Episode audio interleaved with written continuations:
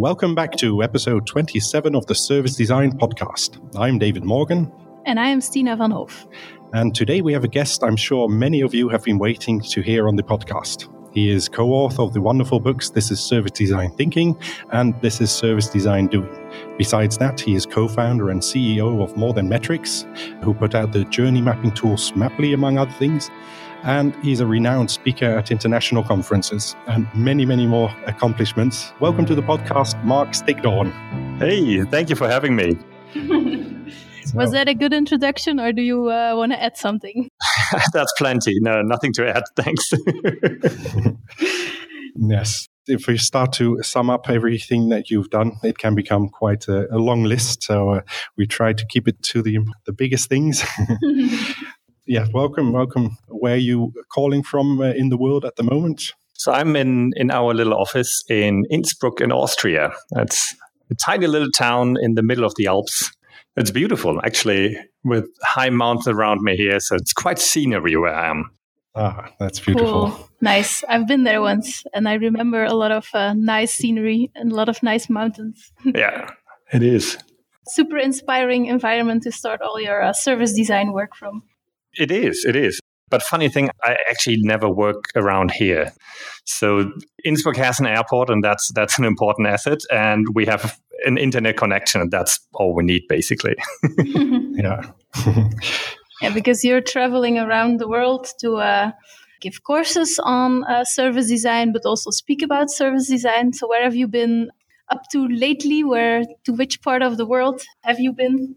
So lately, two weeks ago, I was in Amsterdam together with my colleagues uh, Markus and Adam. Many of you know them as the instigators of the Global Service Jam, and of course, also uh, authors of our newest book, This is Service Jam Doing, where we gave our This is Service Jam Doing executive course. That's actually the course uh, which led to the book later on. So the course came first before we did the mm. book.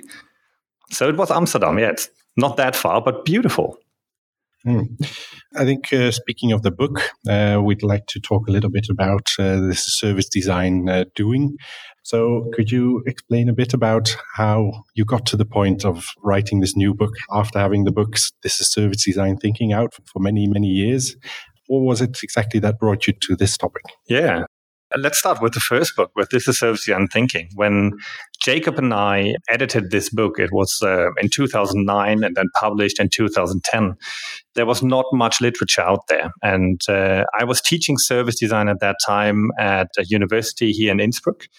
And it was kind of strange to teach a subject without a textbook on it. And uh, we were always, and I talked to, to other colleagues who were teaching service design at that time, and we all did the same thing. We were always pointing towards different blogs and websites um, as a reference, but it all kept changing all the time.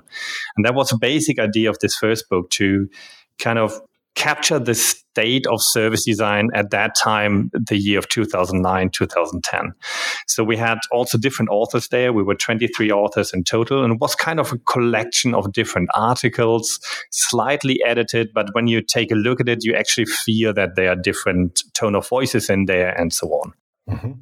And it was not a book done by just Jakob and me. So it lacked, of course, consistency. So we always had this in our mind that at some point in the future, we should do another book, but this time with stronger editing, where we really show how to actually do service design, because it's not about thinking, it's about doing. Mm-hmm. Five years ago, then, I started uh, giving these executive courses together with Markus and Adam. And as part of these courses, we developed a script. And a few years ago, we had a script of about 70 pages we use in this course. Said, well, that's uh, that's easy. That's actually the starting point of, of our new book because we have hands-on descriptions of each method. And of course, it wasn't easy as we thought at that time. It took way longer and suddenly became a huge project with more than 300 people involved. Mm-hmm. But actually, we, we really wanted to show how to do service design, describe the tools and methods. How do you plan for such a process? How do you facilitate? How do you bring it into an organization? And at the end of the process, we realized that we have way too many pages because we had around 800 pages.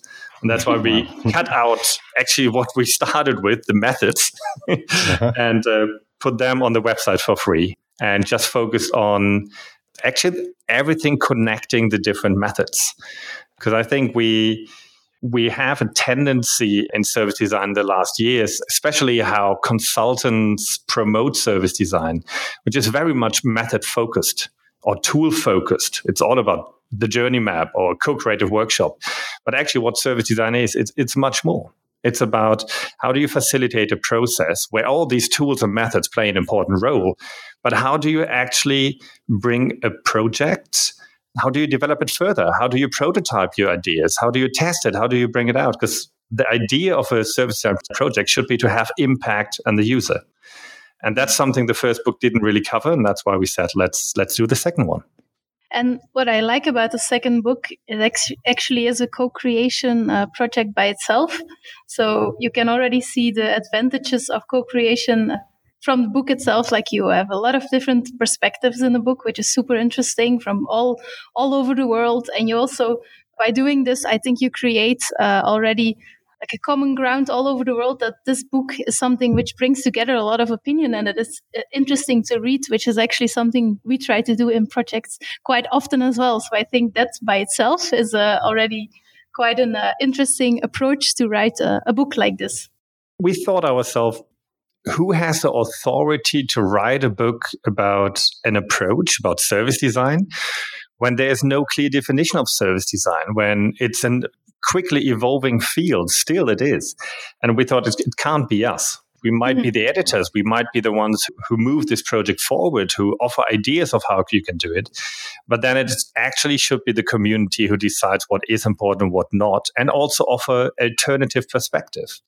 And that's why we added in the book these little uh, sidelines where other experts can have comments or tips on it, which are not by us, but to show that there are many different perspectives also within our communities, many different ways to do that. And that's what we wanted to show with that.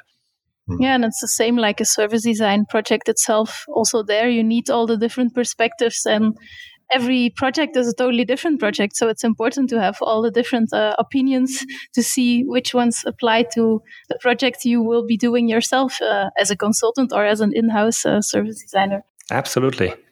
Very interesting. So actually, this week uh, we saw on Twitter another announcement. yeah. a third book yeah, I mean, it is a third physical book. But I, I, just said that we actually cut out all the step by step method descriptions because we thought that's common ground anyway. That's available everywhere. So we, we don't want to waste space of the book with these step by step description. We thought it's, it's nice to offer that for free online. These are like 180 A4 pages. And then we got feedback from readers like, hey, that's awesome that you're offering that for free. But honestly, I would love to have that as a printed book because that's what I take to workshops as a kind of to do list for myself. And we even had one tweet, I uh, can't remember from who it was, who said, Hey, awesome that you're offering that, but actually my printer broke down when I tried to print 180 colorful pages. Could you please publish that as a book? And so we asked our publisher, uh, O'Reilly, what they think about it because we wanted to keep the free online resource at the same time. And it's not really in the business model of a publisher to publish a physical book of content which is available for free online as well. But they said, yes, sure, let's do that. Mm. I think it's absolutely amazing the the support we got from O'Reilly in this process, and that now you can actually buy a physical copy. Whereas if you go on Amazon or any other book uh, store and read the description of a book, it clearly says in the description this is exactly the same content that you can also download on this website. Yeah. But people like it, and the response we got so far was amazing for that. So yeah, it's not a third book. It's actually the second part of our second book. yeah. Oh, that's uh, great that it really comes from a desire from uh, the, the reading community itself. So, do you see this as indeed a tool that that you can bring to workshops and use while you're there, or do you see it more as a as a reference uh, book for that? I think it depends on on the reader and also on their level. If you start in service, I, first of all, I, I have to say you cannot learn service design out of a book. A book helps, but it's not that you buy a book and you read it and then you know how it works, right? You need practice for that. You need to learn how to facilitate and basically you need experience and that's something you can't learn off a book. But it helps, of course, beginners who start practicing that as a kind of checklist, to do list, to go back to reassure themselves.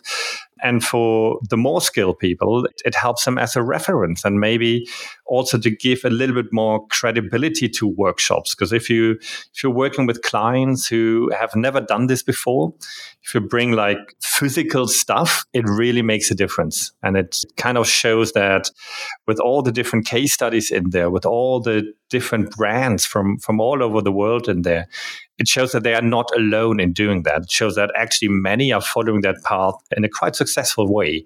And that helps you to bring credibility to your workshop. Mm-hmm. I also think it's interesting that uh, indeed people still want this physical book, and that is something which appears in other services as well. That even though the digital aspect becomes so much more important and can be reachable from everywhere. Still, people, for some things, they have a, a need for some physical touch point to uh, take to other people or to just put something on the table and be reminded uh, of what you were doing. And I think that's something which is even in our projects often coming back. That's the physical aspect is also a, uh, still a very important part of our lives. Absolutely actually the sales numbers are proving that point. Normal books have a pretty high ebook sales number right now. But if you take a look at our book, the sales numbers of our ebook are really, really small compared to the, the sales numbers of the physical book.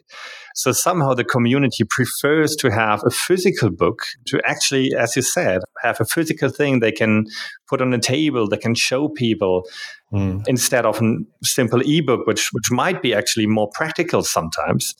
But it's, mm. it's a different use case, I would say. Yeah, it makes me curious if that is a statistic that works for all uh, service design books. If it's just a characteristic of service designers who prefer physical books, or uh, if it really is the specific book that you put out.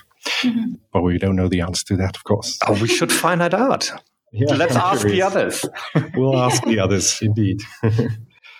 There's also uh, what you do is uh, you're working uh, at More Than Metrics, and you work on the tools to support service designers. Can you talk a bit about how that transition went from being a, a practicing service designer to being a more facilitator of service designers? It was a gradual transition, I would say. When we were doing projects, we realized that uh, many organizations struggle at the same moment in a service design process and that moment was always when you had a co-creative session to, for example, you bring all your research data in and you co-create a journey map together, or you bring in users or frontline staff and you co-create a journey map together. You always have these physical journey maps on pen and paper at the wall. And I think in a workshop, again, the tangible aspects of working with pen and paper or post-it notes or any other sticky note brand actually brings something to the workshop that yet cannot be uh, changed to digital. The energy is different always. But the problem was always you see these journey maps at the wall, and how do you, you as an organization or as an agency then progress that? And we saw two different patterns there. Either you use tools which are highly accessible, so something like PowerPoint or Microsoft Excel, which is still the most used software to do journey mapping in organizations, which are simply not made to do journey mapping, but of course, everybody knows how they work. And that's why a journey map becomes a living boundary object that people can update, can change, can actually take ownership of. The other pattern we saw is that you got a graphic designer in who uses something like Adobe Illustrator or InDesign to create a really nice looking journey map. But then we have a problem of accessibility. So the tool itself looks great and it might include more information. The information might be much clearer. But it's simply not accessible because who in an organization can actually change something that a professional did with, with a professional software? So they do not become a living boundary object, they become a static object. And that means they will die. They might be useful within a project, but afterwards they will die. And the information within this journey map will not be useful after a year, two, or three years. So with that, we need to change that. And first, we started that um, as part of our own consulting, and we developed our own little software tool for that. And we saw that actually it's working really fine. And then some clients asked, "Hey, we really like that software, but we actually would also like to use it without you." Can you offer that to us? And that was for us a starting point to offer Smaply as a web based software. Actually, the beginning of our software startup. And then mm-hmm. one or two years later, we had this moment when we already had a grown customer base around five years ago in 2014 or something, where people said, We're your client. And at the same time, we're pitching against you for projects. And that doesn't work. And that was for us the moment when we made a clear cut. So we don't do any more service design projects. We focus on developing tools, methods to help service designers, no matter if you're working in an agency, if you're working in the in house department. We want to help you to improve your own practice. And that's why we stopped doing service design projects per se. We still do offer some some trainings or strategic help on how to embed service design organization. But when it comes to projects, we always work together with with agencies all over the world to make that happen. Hmm. I imagine that when yeah, working on a tool like this throughout the years, you add features, you add functionalities. Do you recall a particular functionality that you added that really gave it a boost in the use of uh, among service designers? That it was clearly something that was missing until then? Yeah. I actually would like to give two examples because service designers are just one part of our users, but they always use it to connect with a wider audience, with an organization. So I give you one example um, that really made a difference for service designers who are working with that, and one example that made a huge impact within organizations. So clearly, for service designers, it was uh, the comment mode, where you can create an HTML version of your journey map and invite external people. They don't need to have an account, so they can be users, employees, customers, whoever, to comment on the journey map. Actually, have a real conversation on different topics among each other. And that really helps people in who are doing service design to validate the map, to get feedback on that, to involve different stakeholders within their own organization or within the client organization into their own process, even if you don't have a workshop together. The other example is, is rather what makes a difference within organizations. Because a journey map as a physical object, you plot it out, it's often like three, four meters long. This is classic traditional organizations are not used to. So, how do you present customer experiences in organization? It's PowerPoint or Excel. So, we included uh, an export function to both Excel and PowerPoint, and you can create immediately a presentation out of your of your journey map Whereas one slide is always one step and you can click through it and tell your story. And that really has a huge impact in traditional organizations because you're using the language they use in middle and upper management. And it translates seamlessly back and forth. And that, that really made a difference there. Mm-hmm. And can you tell something about upcoming features? Yeah. We're constantly working on that, right? And that was also one of these nice things. I'm sorry, I, I take a little detour to answer your question. okay. But that was one of these really nice things about starting actually a software company that we could start this company on the basic principles of service design. And we can try out new things. We can be bold because if we fail it's it's our own company. It's not that bad. So we're trying out a few things and we're constantly developing together with our users. So we invite them for usability tests of course but also for prototyping session for co-creative workshops. Sometimes they come here to our office and and we work together on new features. So some of the feedback we got was that um, our persona editor, we have been working on that for a long time, needed an update. And that's what we've been working on the last month. And this is what we're going to launch quite soon. Some other features are that you can then connect your journey map to live data, so to a Google spreadsheet, for example, which can be filled through any source to reflect live data. So journey map becomes also interesting for management as a monitoring tool. So again, the idea of using a journey map as a living boundary object. Boundary object should always translate between different disciplines.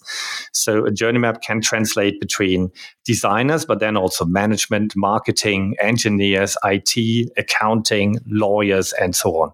So how do you make it relevant for them is by adding data to it that is relevant to them. And of course, live data helps many different people to put up relevant data for them in time. So that's one of the, the features we, we're going to launch in the next weeks. Yeah, that sounds very exciting. So speaking of yeah, using service design yourself as a company, does that mean you also have personas uh, that you work with? We do, yes. Could you tell us a little bit about that? yeah, I mean, as a startup, it's a little bit more difficult because your customer group is developing so fast and changing a lot. So the one the, the personas we had two years ago are not valid anymore because our mm-hmm. customer base changed so quickly. And that's that's a huge difference to traditional and, and larger organizations where they have a more established customer base where personas might be valid for a couple of years. I would say for us, they are currently only valid for a couple of months. So we constantly have to redo it. If we take a look at our, our portfolio of our users, I see two major distinctions between them. On the one hand, it is their skill level. So, how much do they actually know about service design or however they call it within their organizations? I don't uh, care that much about which label they put on. Some call it experience design or design thinking. We just call it service design. In the beginning, in the early years, we had only experts. So people from the community who knew exactly how this works. And that was an interesting shift in, in the last two years that we now have many people who actually starting their service design journey with our software. So they, they Google for journey mapping, for example. They often start with a very specific tool. Then they stumble over our software and they say, okay, there's a software where I sign up for that. And they want to learn how to do journey mapping, so how to use this tool with our software. So we needed to tailor for that. And based on this persona, we then added, of course, different learning materials for that. Like you can download templates and we offer videos and step by step descriptions and cheat sheets and so on. The other dimension is the decision making power they have within their own organization. So, are they external? Are they an agency or a consultancy? Are they within their organization, but they can't actually take action themselves? So, they need to promote their solutions and convince others to do it?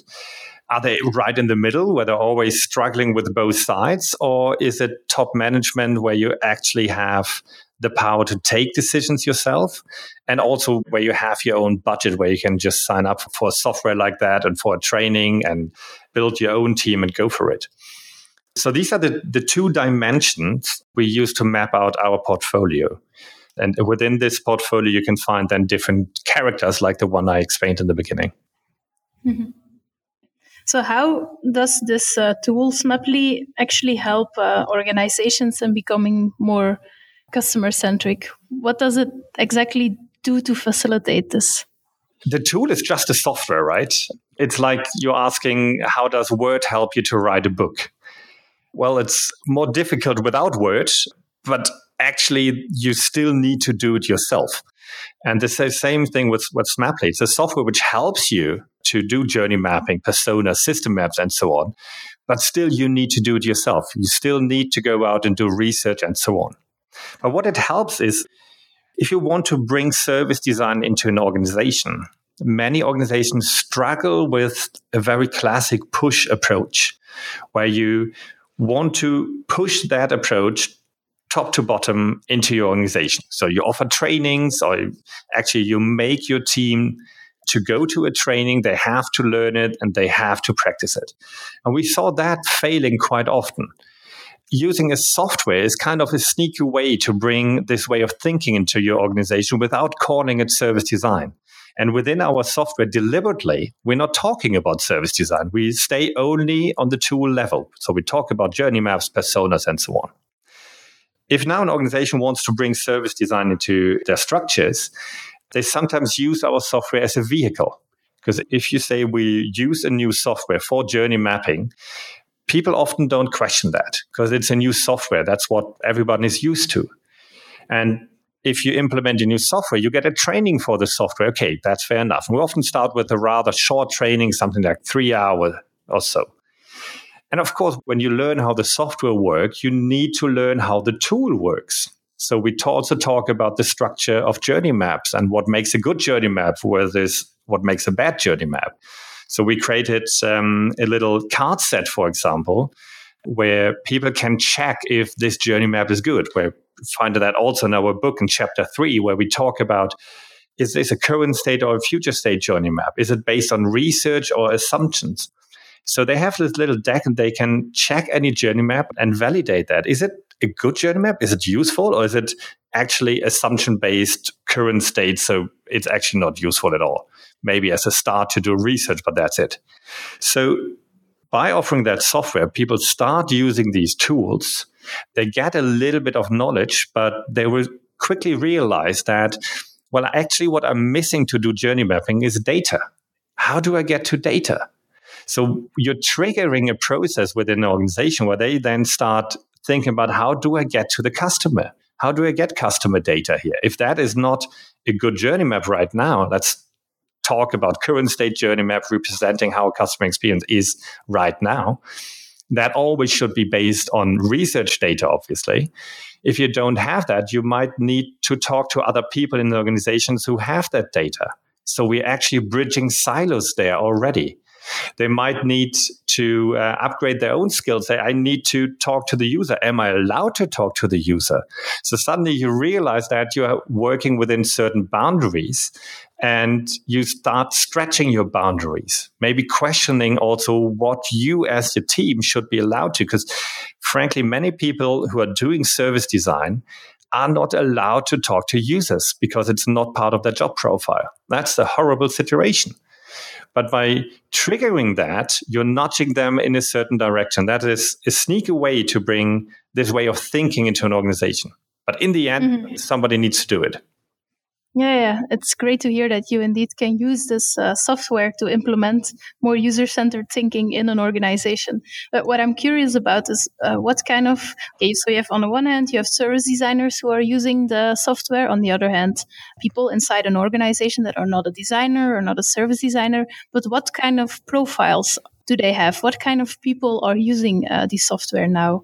Everyone. That's really interesting. So we have people, of course, working in service design, but they have a different use case for that. They use it to standardize journey maps so they can build on the data of different projects within your organization.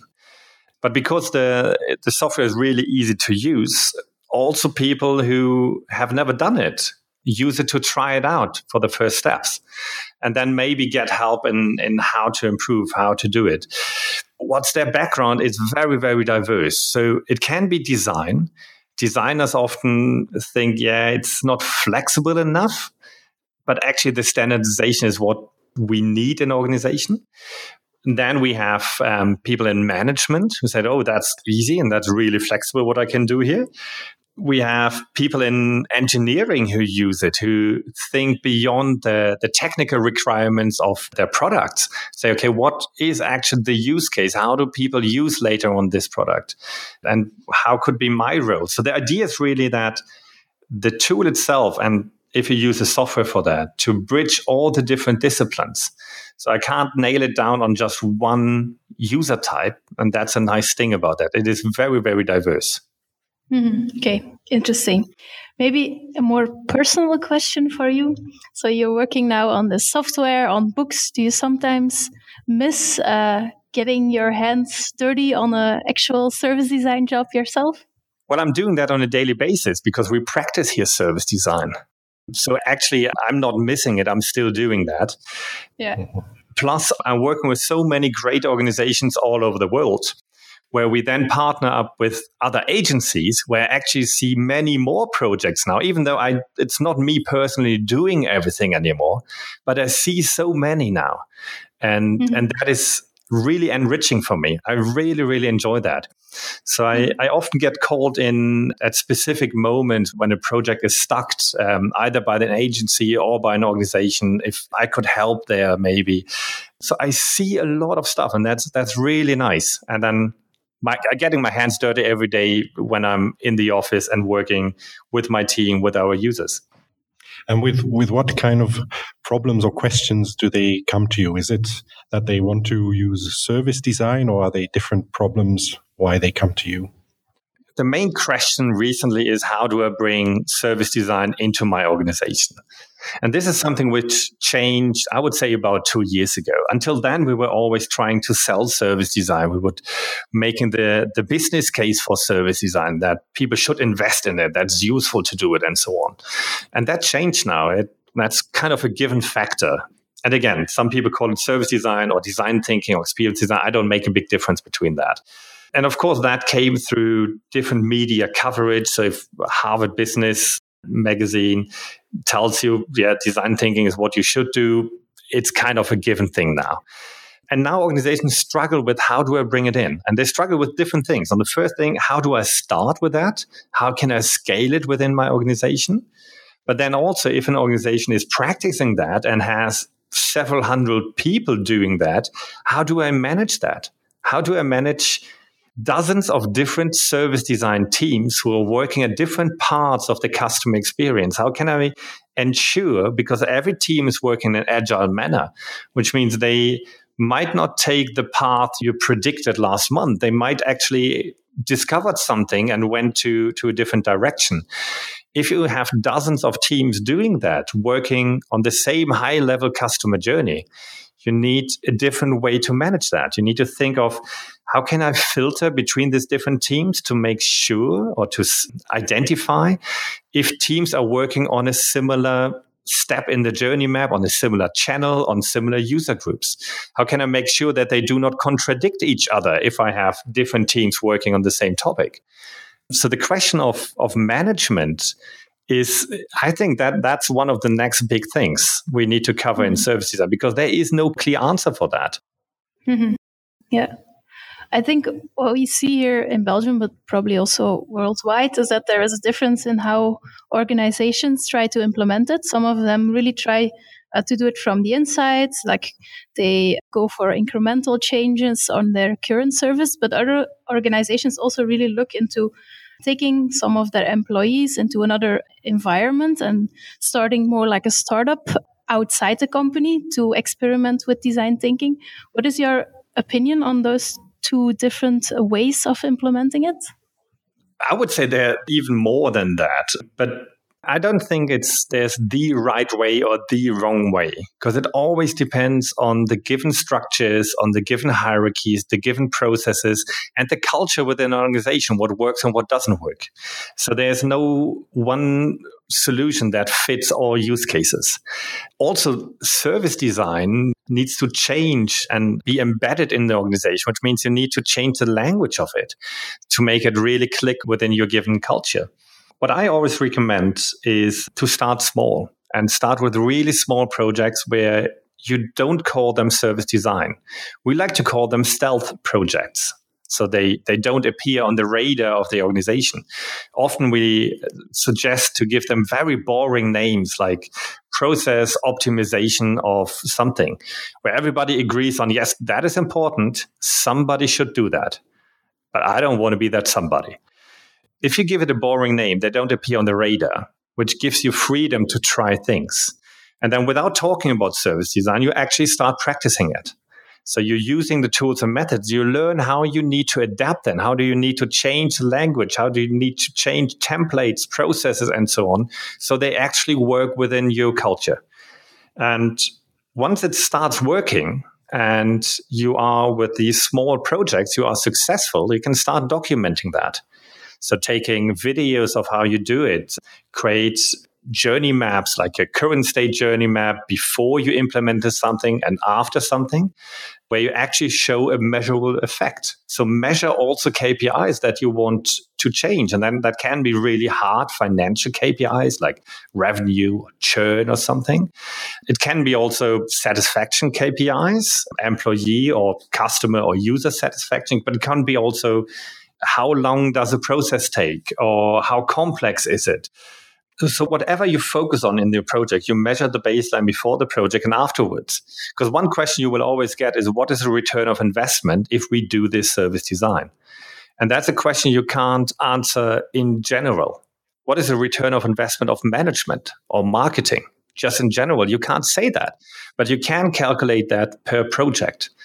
And if you know that you will get this question, if you want to implement it and scale it within an organization, you need to have answers for that. But you need to have these answers from within of your own organization.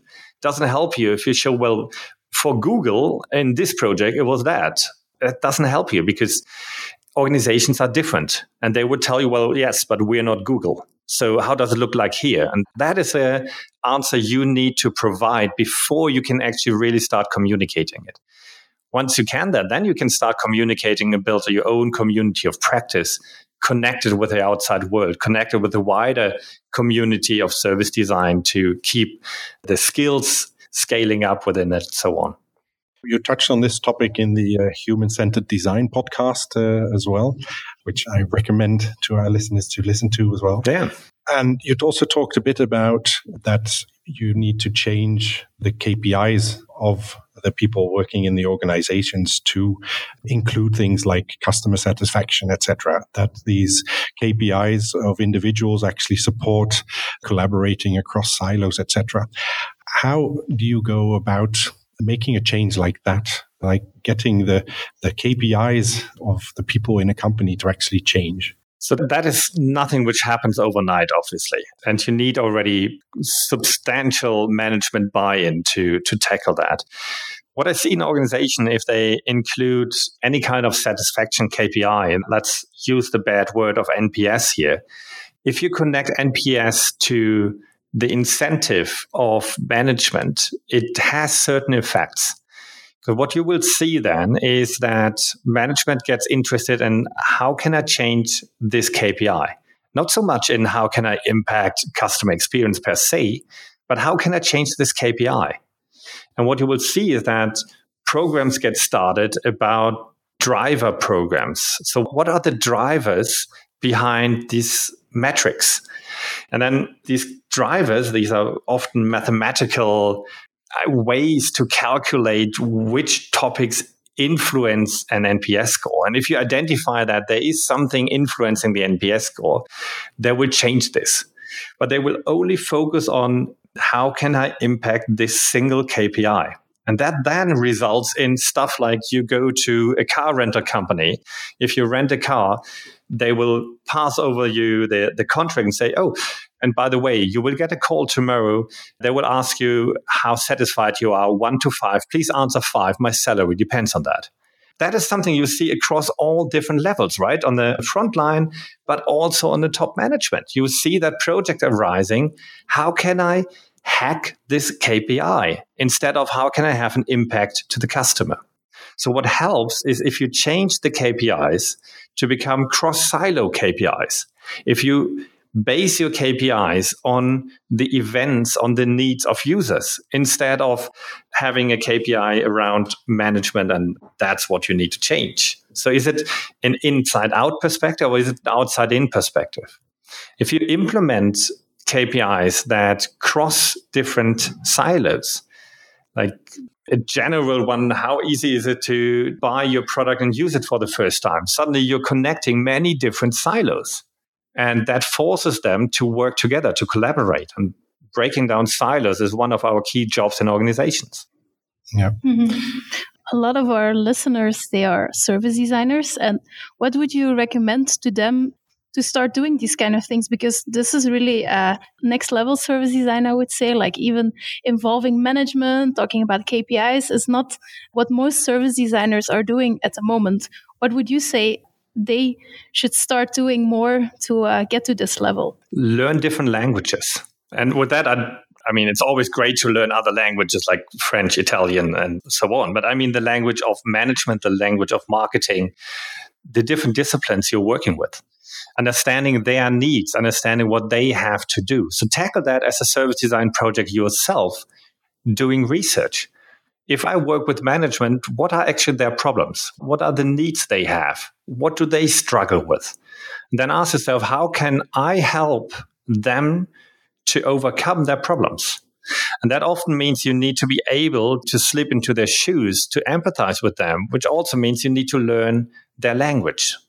So it's a question I often get from students studying service design. As I always recommend to learn other languages. And those who are really successful are often the ones who can bridge between different disciplines, different languages.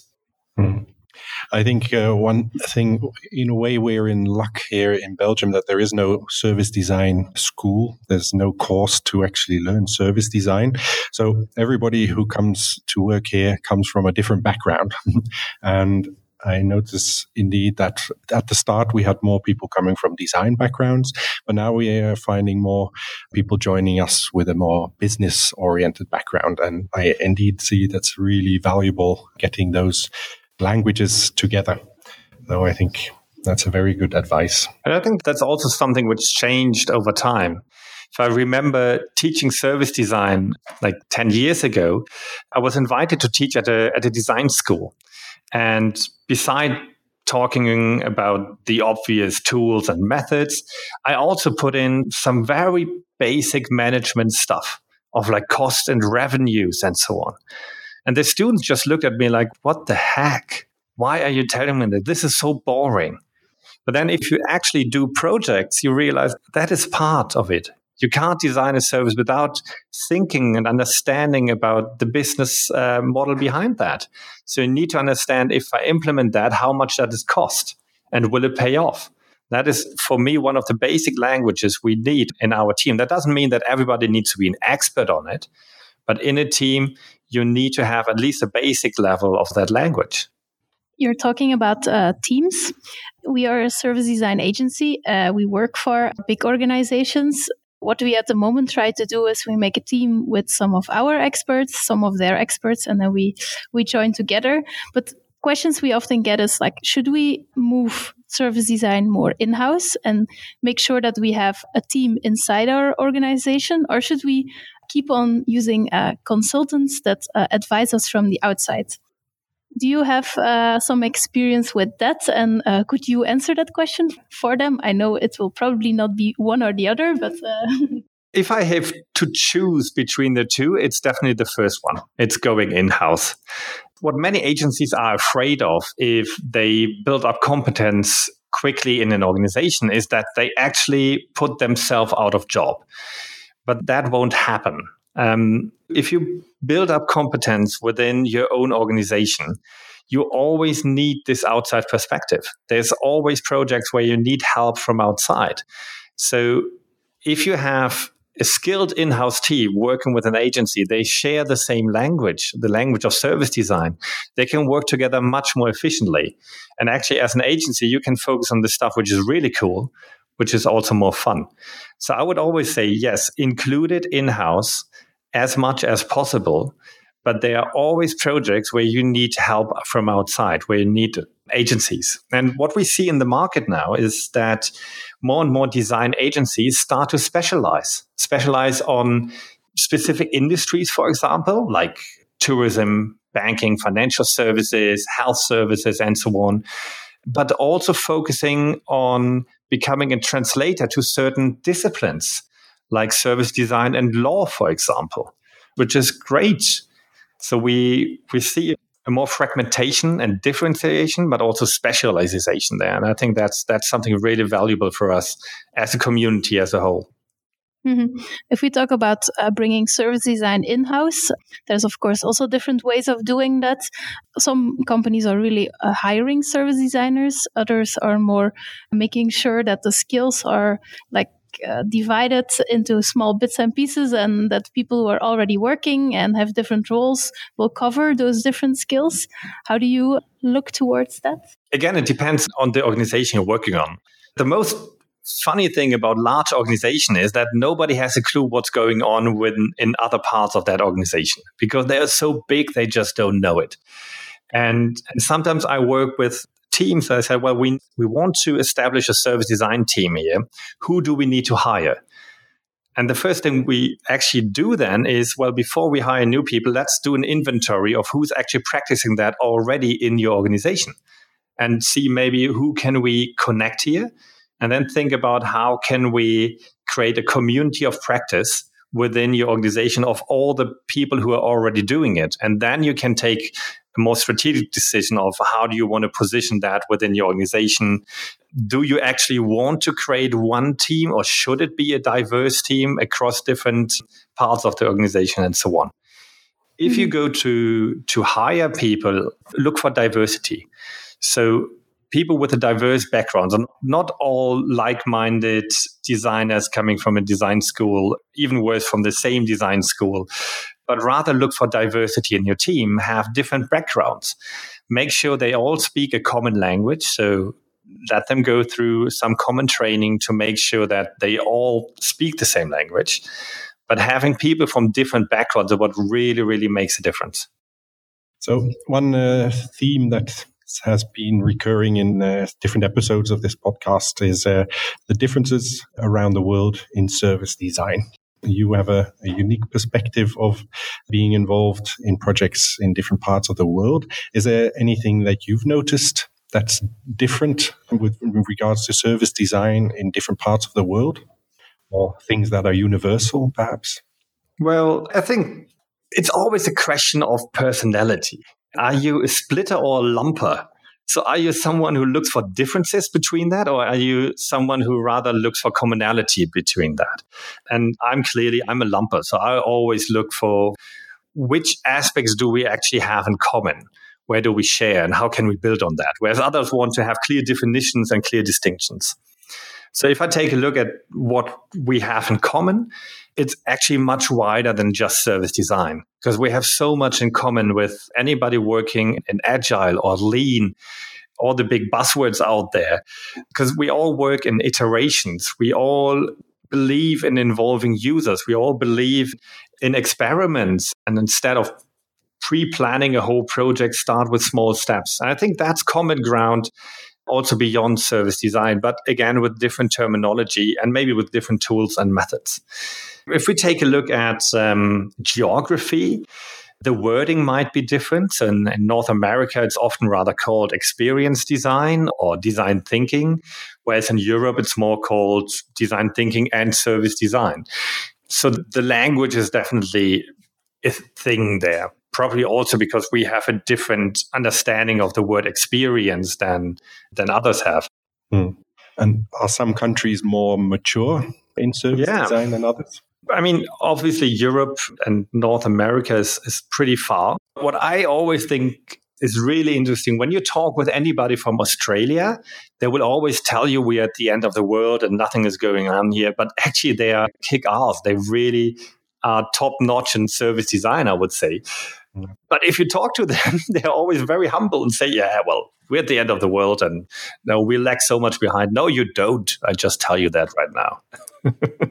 Um, so, what's coming up for you? Are there any conferences where people will be able to see you? Are there any courses they can follow? Yeah, so normally the fall is always the big conference season with really great conference coming up, like the uh, Service Design Global Conference or Service Design Network, Design Thinking Conference in Amsterdam, or the Service Experience Camp in Berlin, Service Design Days, and so on and so forth.